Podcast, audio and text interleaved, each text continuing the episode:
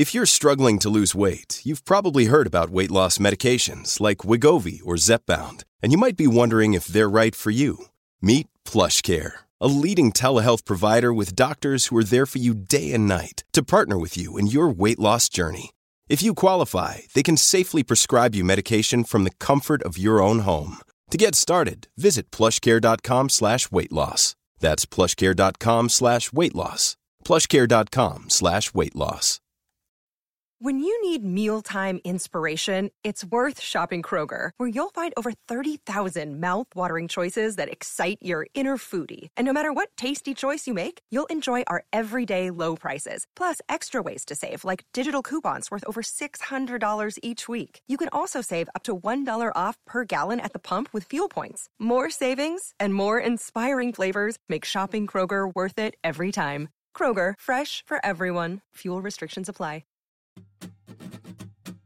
He's back, everyone. It's my friend and forensic psychiatrist, Dr. Sohom Das. Um, I should just clarify, not my forensic psychiatrist. I've never seen a psychiatrist. Uh, I have seen a therapist, as I've spoken about on this show, uh, but a psychiatrist is an, another thing altogether. They administer drugs and things. Although I don't think it has to be so serious for somebody to see a psychiatrist. I'm sure, I'm sure many listeners have done so in their lives as well. Um, I love a bit of banter with my mate, Dr. Sohom. He's one of the few people I get to have on this podcast who I've actually met in real life and had a real good time with him. He's part of my little motley crew now with Sean Atwood and Eric Hunley online, and this episode, being one of my Saturday ones, was filmed live in front of an audience on Sean Atwood's YouTube channel. So there are viewers making comments and posing questions all the way through. For today's episode, Sohom is talking about one of the most gruesome and newsworthy stories of the past couple of years the Watts family murders. While a lot of what Sohom has talked with me about has been quite historic, this one is particularly difficult to hear and think about because it was so recent. In the early hours of August 13th, 2018, Christopher Lee Watts, then 33 years of age, murdered his pregnant wife, Shanann Rzucek, by strangulation. He later admitted to murdering their daughters, Bella and Celeste, four and three years old, by smothering them with a blanket over their heads. What caused an otherwise mentally healthy person to snap? We'll possibly never know, but Dr. Das looks into whether, from the outside, he appears to be a psychopath, whether he underwent psychosis, or whether he simply snapped.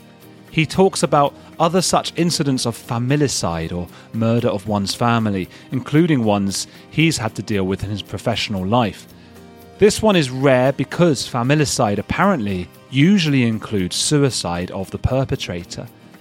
After a friend reported Shanann missing, police searched the family house, and Chris Watts initially told them he had no idea where his wife and kids could be.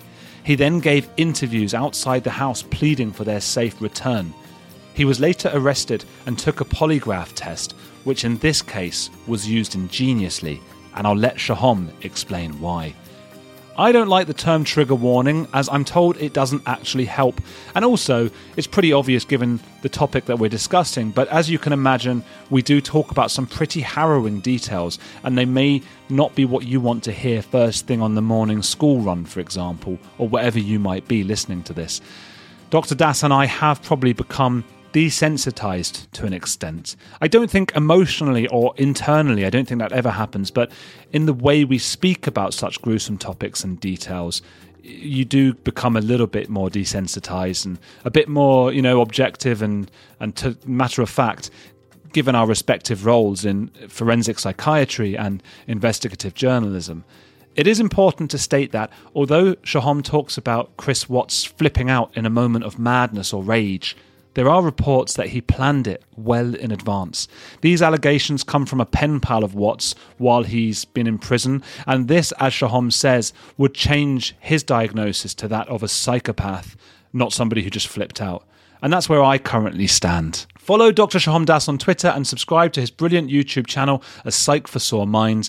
I've got episodes coming up with psychologist and rebellion expert Todd Kashdan and author, entrepreneur, and fascinating individual James Altucher. But now you're on the edge of the Watts family murders with Dr. Sohom Das.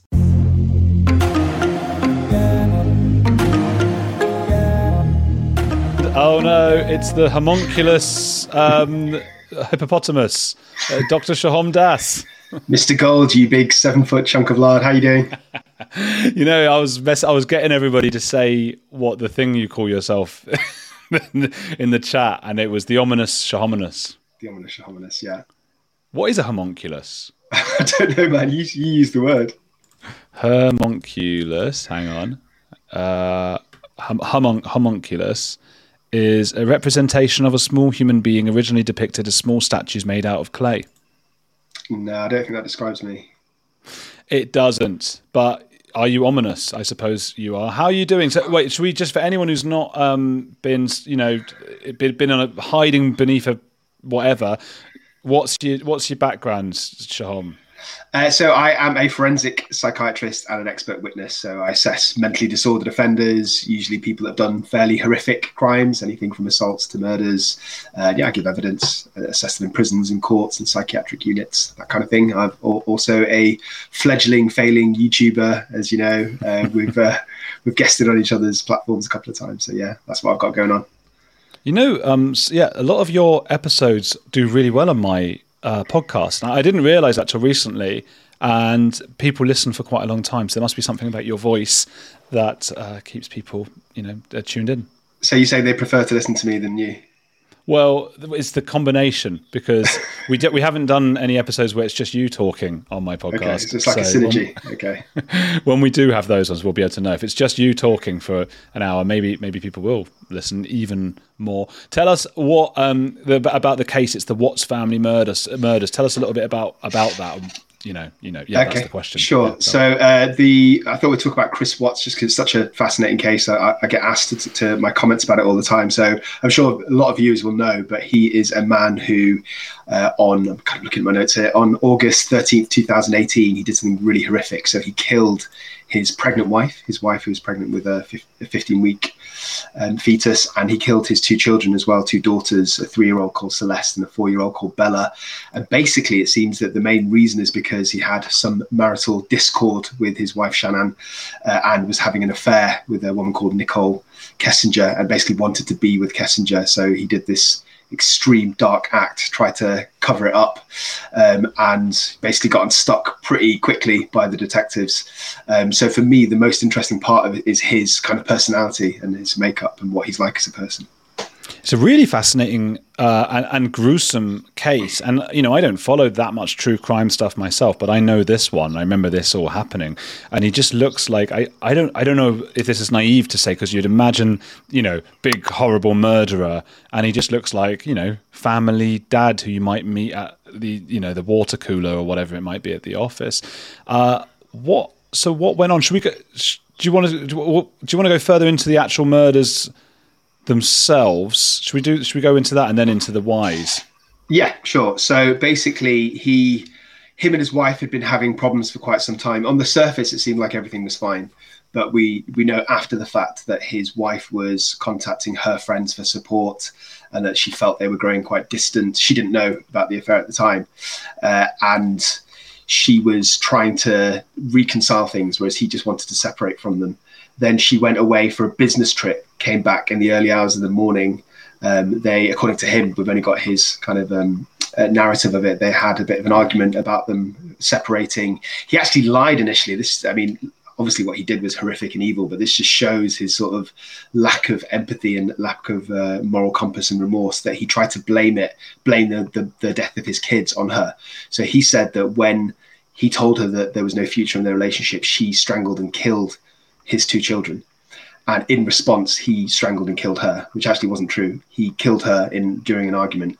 Then he drove. This is you know uh, going to give a bit of a trigger warning to the viewers. He then drove his wife's dead body and his two live children over to a work site. It was like this petroleum site near where he worked. Then smothered his own two children with blankets, killed them, and then dumped all their bodies, uh, hid them, and then just pretended that nothing had happened. So when she was finally reported missing by a friend, he did, denied any knowledge of what had happened. He's been questioned by the police, and and I mean this case is horrific and it is fascinating. But there's actually quite a lot of footage. So there's footage of him uh, when the police arrived, of him being questioned, and he actually got tricked by a lie detector polygraph test into confessing. That's another kind of interesting wow. aspect. That is an interesting aspect. Um, and before we get to that, I want to know: Do you know? Do we know the age of the kids? Yeah, they were three and four. Oh my god! So they'd have. I mean, the four-year-old at least would have been sort of conscious of what's going on when they're in the car, being yeah. driven over. I don't know what he said to them. I don't know if he said that you know mummy was sleeping or if he well, God knows what he said to them. But yeah, just what was going through on through his mind. It's, it's just hard to fathom, isn't it? This is it's just it's just the most insane thing, and it doesn't seem to make sense because this is it. If you're looking at it from the outside, you see, okay, he's having an affair.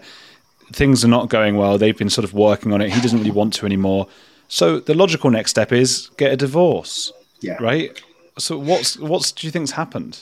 So uh, uh, before I answer that, I'm going to say that what I think is quite interesting about his psychoanalysis is that lots of people have called him a psychopath. I've seen some big YouTube channels mm-hmm. that say he's a psychopath, and I actually think the opposite. I think he's the opposite of a psychopath. So, psychopaths for the viewers, uh, are, I think I've, I've, talked to you about this on on your podcast, but so they're antisocial, which means they're aggressive, they're impulsive, they don't care about the rights and wrongs of other people, uh, they do, will do anything for their own sort of benefit. They'll stab people in the back, even people that are close to them, loved ones. So that's antisocial personality disorder. And a psychopath is all those things, but they're also really manipulative. They're kind of quite parasitical in their lifestyles, and they're quite criminally versatile. So the reason that I don't think that he was that Chris Watson was a psychopath was that what he did obviously was extremely callous, but outside of that, his actual lifestyle isn't all those things I've described. So he, he wasn't a regular offender, didn't have a criminal record. He wasn't irresponsible. You know, obviously, sorry for labeling this point, what he did was extremely irresponsible. Uh, but in, in terms of his lifestyle up until that point, he was looking after his family. You know, he held down a job. He wasn't particularly impulsive. He certainly wasn't criminally versatile. Uh, he fit into society's norms, which is something else that a psychopath doesn't do. So I think actually it's the opposite. And what I mean by that is, as you said yourself, I think he was pressurized into this relationship. So he met his when he met his wife in 2010. They got married within two years. They had their first child, uh, the four-year-old Bella, who he killed within a year. So I think what happened is he thought that he wanted all this, and he started going down this relationship. And when he didn't feel comfortable, he didn't. He was very much not the one that wore the trousers in the relationship. Mm. So he felt that he, instead of like you know putting up a barrier and trying to divorce and trying to separate, I think he felt that he was going down this trap.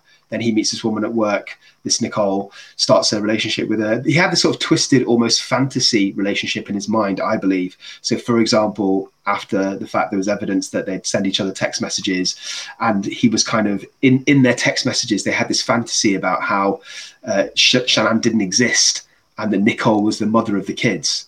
So it's almost like this fantasy world grew and grew inside his head, uh, and he distanced himself from reality, and he felt sort of trapped. And because he wasn't sort of dominating, he, basically was a bit of a, a, coward who, you know, didn't have the balls to stand up for himself, didn't have the balls to tell Shanann until the very end that he didn't want to be in a relationship. So he just grew this fantasy in his head, and he just took this snapshot, impulsive decision to do the most extreme, extreme thing that he can do to get out of this situation.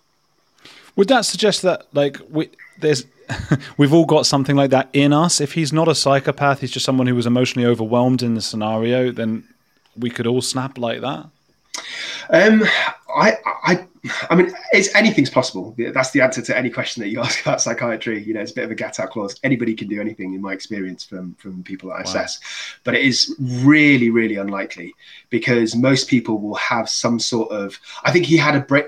People would have a, a breaking point they would reach before then, so they would be unhappy for whatever reason from their perspective. They felt felt they were being, I don't know, mistreated, or they just felt unhappy in the relationship. There would be a breaking point where they would stand up for themselves and change something I think for me, he went beyond breaking point, which is not what most people would do. And as I say, he just took this really crazy, ununderstandable, impulsive decision uh, just to wipe out the whole family, just to bury his problems, basically. So I think the average person wouldn't do that. I remember you telling me about those um, off topic, I suppose, the twin sisters. It was a folie à deux or whatever, and I suppose he's a folie à un. I mean, is that is that what that is, or just a folly? He the madness thing happened. Um, no, because the folie à deux is like a shared psychosis. So psychosis is different from what we're talking about. So psychosis is a break from reality. So when you're in a psychotic state, it's usually temporary, and you usually have things like hearing voices or paranoid delusions. So you actually have incorrect paranoid beliefs. But I don't think Chris Watts had any of those things. So he was in reality, even though he had a fantasy, he understood what was going on around him. Whereas the twins, so just for our viewers who don't know about this case, it's a fascinating case. You and I have done a, a video on it. Uh, mm. It's about these two Swedish identical twins who had these very bizarre ideas, and they were ser- seriously paranoid. They believed people were following them. Uh, they got off a bus in Liverpool, I believe. Uh, they were on holiday at the time, and they decided they wanted to end their lives. So they started running across this motorway, getting run, literally getting run over by trucks, and the whole thing was filmed because there happened to be a camera crew around for a separate show, and they were literally getting run over by trucks standing up and running back into traffic. So that's different because they were harboring under incorrect delusional beliefs. They were mentally ill, whereas Chris Watts was completely in control of his senses. He just took this unbelievably crazy decision. It's the weirdest thing, yeah. I, I, no matter how many times it's explained to me, I can't get my head around it. I, I, I can sort of get to that. Okay, people snap. I've seen it in movies, and they snap and they kill their wife. And then there's that long car journey, and he's got his kids in the car with him, and the whole way there's nothing in his head apparently going. Ah, what are you doing, mate? You know, you love these kids. What, you know, how's that happened?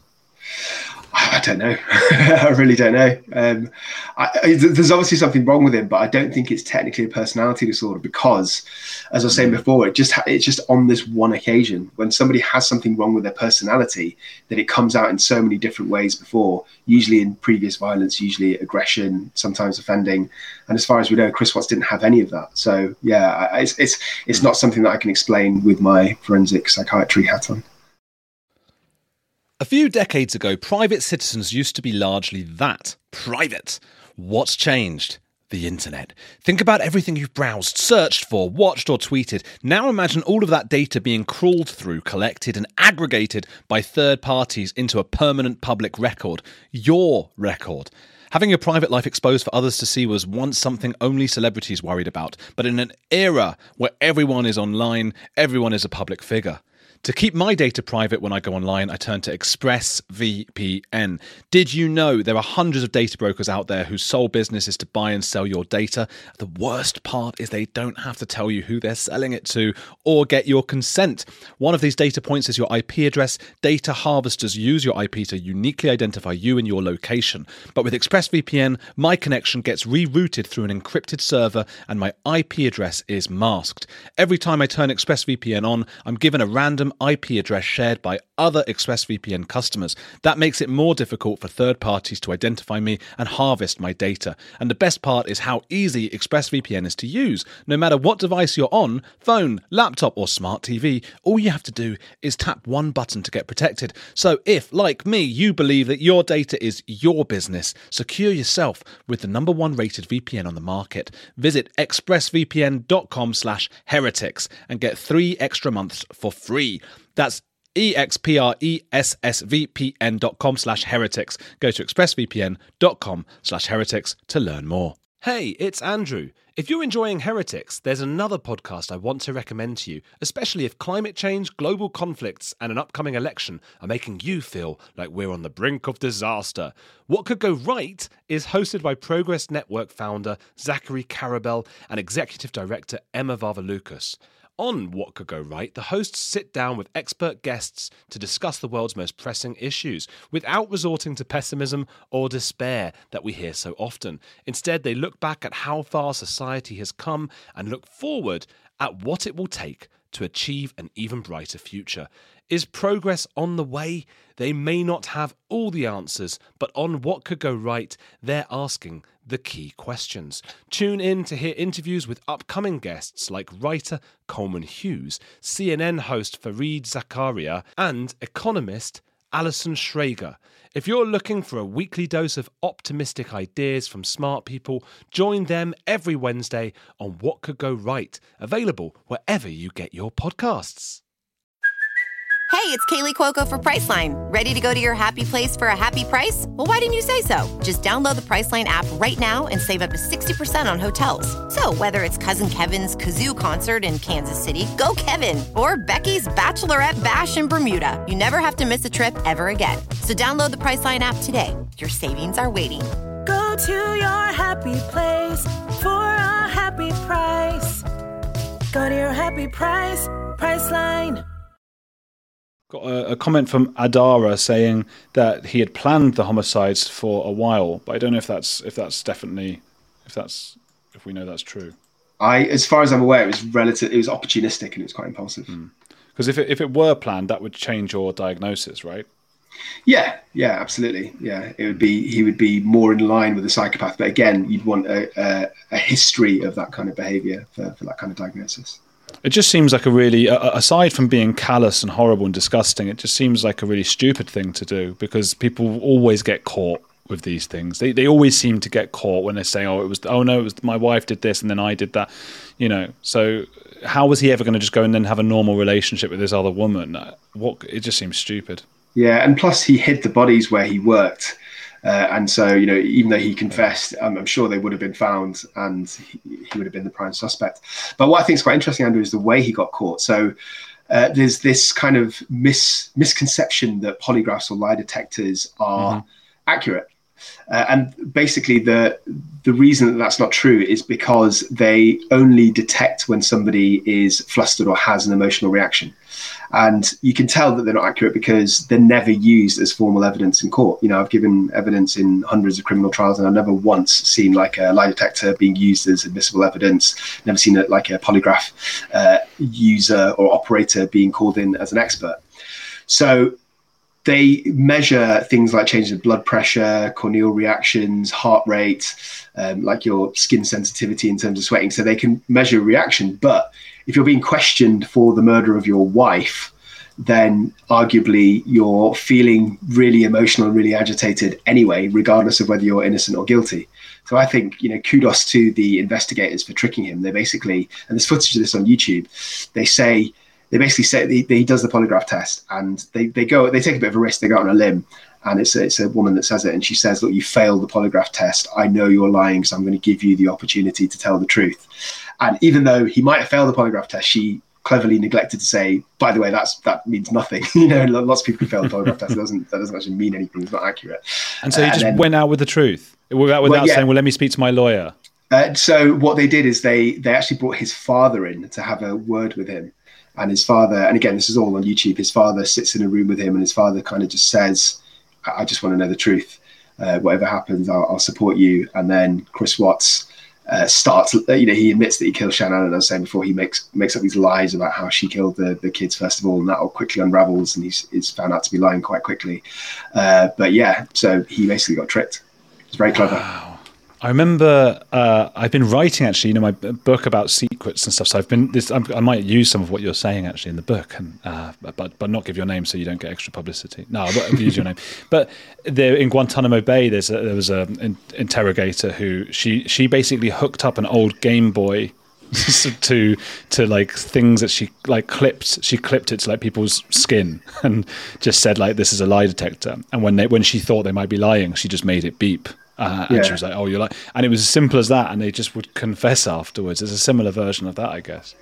I suppose that that is very clever, but the problem is it only works if the person is guilty, right? If you actually yeah. hook it up to somebody that's telling the truth, if Brooks Watts didn't kill his wife, then I'm not sure how it would have ended. To be honest with you, that's the whole problem with Guantanamo Bay. It can only work. It only works when they're guilty, and otherwise you get misinformation when you know they're innocent. They have to they have to tell you something, uh, so you stop torturing them, I suppose. But that's incredible. So, so that you're saying that footage? I didn't know that that footage is on YouTube of him what talking to his dad and slowly sort of yeah. breaking. Does he look emotional?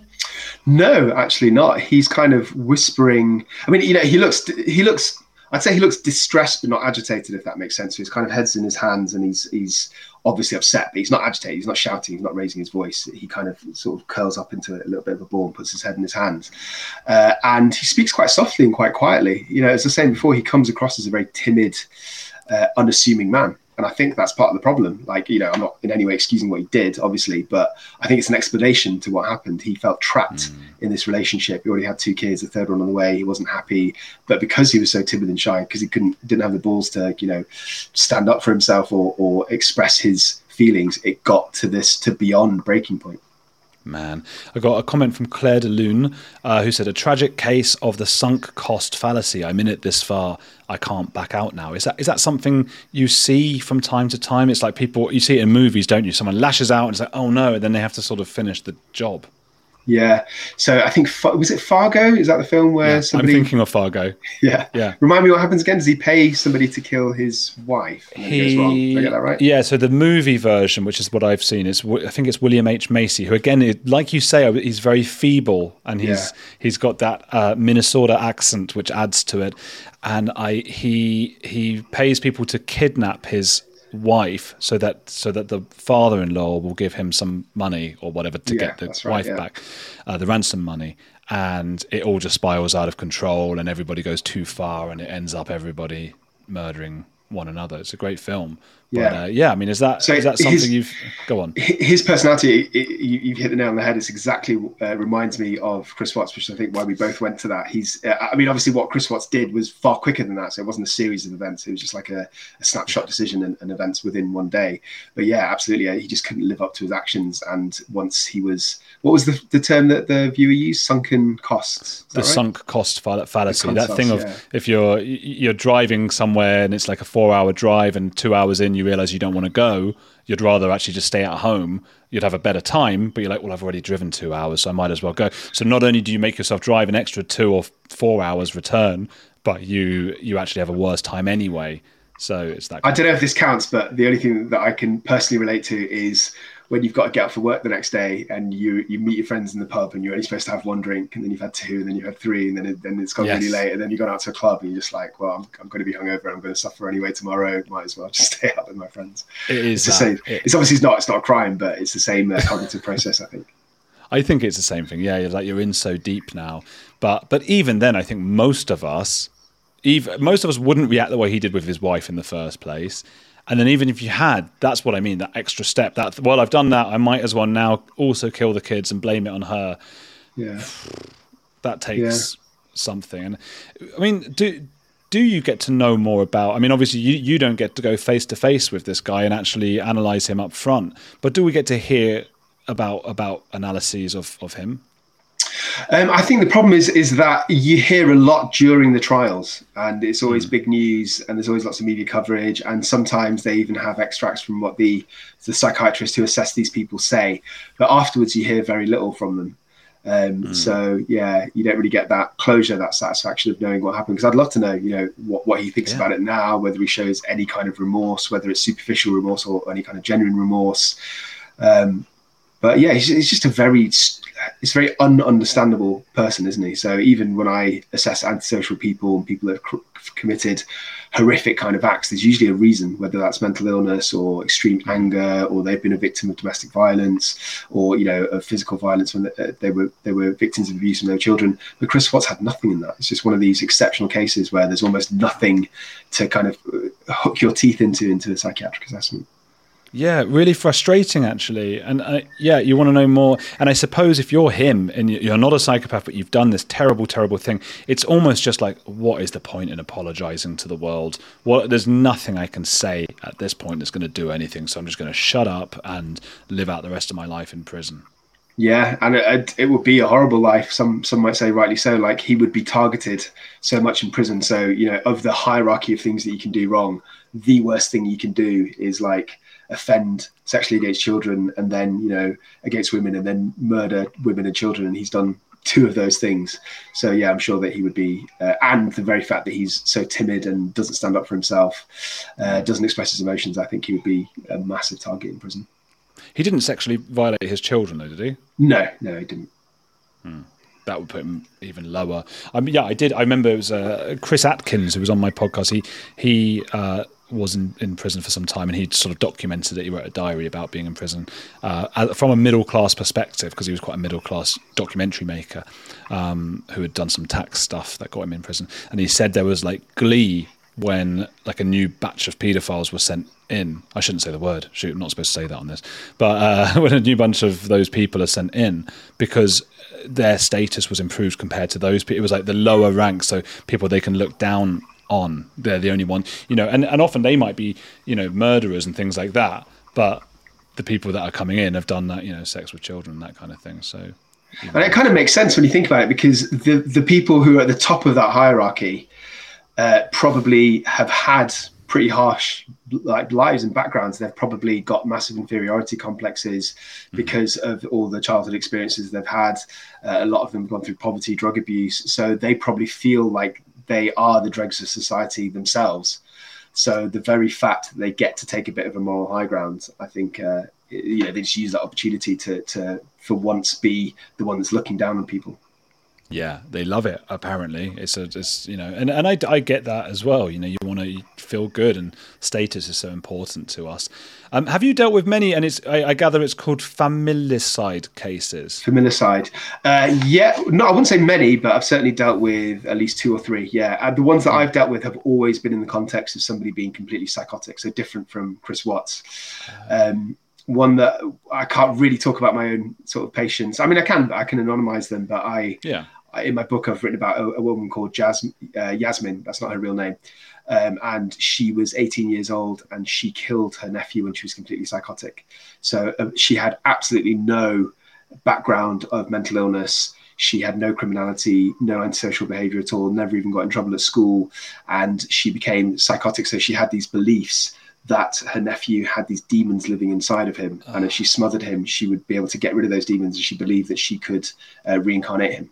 So in her mind, what she was doing was right. So upon my evidence, she got a, a, finding of not guilty by reason of insanity and ended up going to a, a psychiatric unit rather than prison for long-term rehabilitation, which is exactly where she needs to be. But that's completely different for Chris Watts. Like even though his actions were completely horrific, there was a purpose to them. He knew what he was doing. You know, in, in his mind, there was an end goal. And it, I, I, think I asked you about this before, but there's this feeling, isn't there? Like, oh, they got off lightly because they pleaded insanity, and everyone's going, no, I want to, I want to plead insanity so I don't go to prison. Isn't it even worse to go to a hospital for the criminally insane? I suppose it depends on whether you're mentally ill or not. So if mm. you were actually psychotic, like Yasmin was, then you need your treatment. So if if she did end up going to prison on a life sentence, which is what the Crown Prosecution Service were were uh, pushing for, then she almost certainly wouldn't have voluntarily taken medication. She'd have remained psychotic, probably would have deteriorated, got worse and worse. So in that scenario, uh, prison would have been horrific for her. But if you're faking it and you get into a psychiatric unit, which is actually very hard to do because you have experts, you know, trying to decide whether you're faking it or not, then it would probably be quite a hard, hard run for you because you're surrounded by people who are actually quite mentally unwell and dangerous and violent. So you would struggle to get on with people, yeah. struggle to have normal conversations, etc. So yeah, it, it depends. I think if you're well, then you don't want to end up in a psychiatric unit. I always imagine the opening and, and closing scenes. I think of um, Amadeus, the Mozart movie. Mozart's rival Salieri is in a in a well, what would back then it would have been like a, it was a madhouse. I know you're not supposed to say that now, but that really was. And I just think, oh god, I can't think of a worse place to be. But prison's not not great either. So probably don't murder your family. yeah, I think that's the take home message from our uh, chat. My God, will he will he ever see you know the life again outside outside you know beyond bars? Uh, I think he's got five consecutive life sentences, so he's not he's not leaving prison. No. What does it mean and, consecutive? Uh, so he's serving uh, so is it consecutive or concurrent? I think he's got five concurrent. Your viewers will uh, be able to correct me if I'm wrong. I think he's got five consecutive life sentences, which means he has to serve them back to back, which means that he'll he'll never get out. If it's concurrent, then it's only it's only the same as doing one life sentence, which doesn't necessarily mean you end up you spend your whole life in prison because you can end up uh, being released and being put on parole for many years. So that means it's like five separate crimes. So one would be killing his wife and then killing the kids and that kind of thing. Yeah. So as well as that, there was like tampering with a body. I think he got charged for the death of the unborn baby as well. Of course. Of course. Oh my god. And I suppose they give these like hugely long sentences because people don't I mean I only realized this in the last couple of years that people when they get like a 20 year ser- sentence they actually only serve like half of that. So if you yeah. but he's got like such a long one that even if he serves half of it he'll never leave prison. Exactly. Yeah. Yeah. So the sentence that you get, uh, as you say, you generally serve half of it. If unless you commit further offences or breach boundaries whilst you're in prison, then it can get extended. And then the second half you do uh, on parole or probation, depending which country you're in. So if you reoffend during that time, uh, you know, like fail urine tests for drugs, for example, or hang out with uh, nefarious peers, any of those things, and if your pro- uh, probation officer in the UK finds out, then you can get sent back to prison. Yeah. Mm much about the uh, the other woman, and has she said anything publicly? Uh, yeah, she was absolutely horrified by what happened. So she had absolutely no idea, distanced herself from him, didn't want any part of it. So it wasn't. That It wasn't like be something they planned. It wasn't like something they planned together. Uh, it was the opposite. Yeah, where did, oh, there's a, I've got a question, a genuine question for Sohom. I haven't read the question yet, but it's from Nosferatu, so I should be careful because he often he can be silly sometimes. Um, working in in his profession and being an extremely volatile and mentally ill in, individuals or being around them, does it affect his own mental health at times? breathing you can hear is from Sean Atwood. He's back. Mr. Atwood, how you doing, Hey, Sean? sh- yeah, great. Thank you for coming on. Absolutely fascinating. This uh, what you just said. I've been listening to the whole thing, and yeah, what a monster that guy was. Do you want to answer that little qu- that question from What- Nosferatu, Sean? Sure. What was it again? Does it affect my mental health? Was that the question? Yeah, yeah. Honestly, not really. No. Uh, like I'm very clear in my mind what my role is uh, when I do assessments. I actually did an assessment for a murder trial earlier on today. Uh, I know that my job is very specific, is to decide whether somebody has a mental illness, yes or no, whether uh, they had symptoms at the time of the offence, yes or no, whether it affect their criminal responsibility. So I come in it with a, a very kind of strict framework and a psychiatric scientific reason for the assessment, and I try and separate their psychiatric issues from what they did. So I think I've always been quite good at, at doing that. So I wouldn't say it affects my mental health. No. I think Sohom's a bit of a psychopath. And uh, last question: Can you analyse Sean's um, uh, psychological state, please? Not enough time. We got two. One, we got one minute left for Sohom to tell us where people can find him online. How convenient, Sean. Uh, yeah, so uh, I'll get you next time. Uh, so yeah, I've got a YouTube channel called Psych for Sore Minds. I dissect a whole range of issues related to mental illness and offending. So recently, I've done videos about chemical castration for sex offenders. I've done uh, a video about the difference in psychopaths and sociopaths, and what else? Some sort of trending celebrity things like the Amber Heard case recently, and uh, Jordan Peterson, what I think of him, uh, and Ezra Miller. So if you're interested in any of that, go check out my YouTube channel.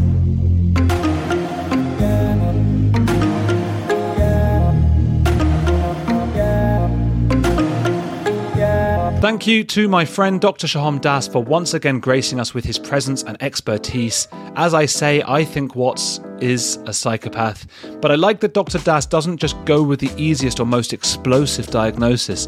It is in the nature of a good scientist in any field to stay calm and consider all the angles. But if we are to believe that he admitted to planning the murders, then we're all agreed that the guy is a psychopath. It really is a very, very sad case. Follow Dr. Das on Twitter and sub to his A Psych for Sore Minds YouTube channel, where he makes videos about all sorts of true crime stuff. And check out the Sean Atwood channel, where this interview originally aired live. Coming up, our dating expert Kezia Noble, psychologist and rebellion expert Todd Kashdan, and author, entrepreneur, and incredibly interesting person James Altucher. I'll see you then.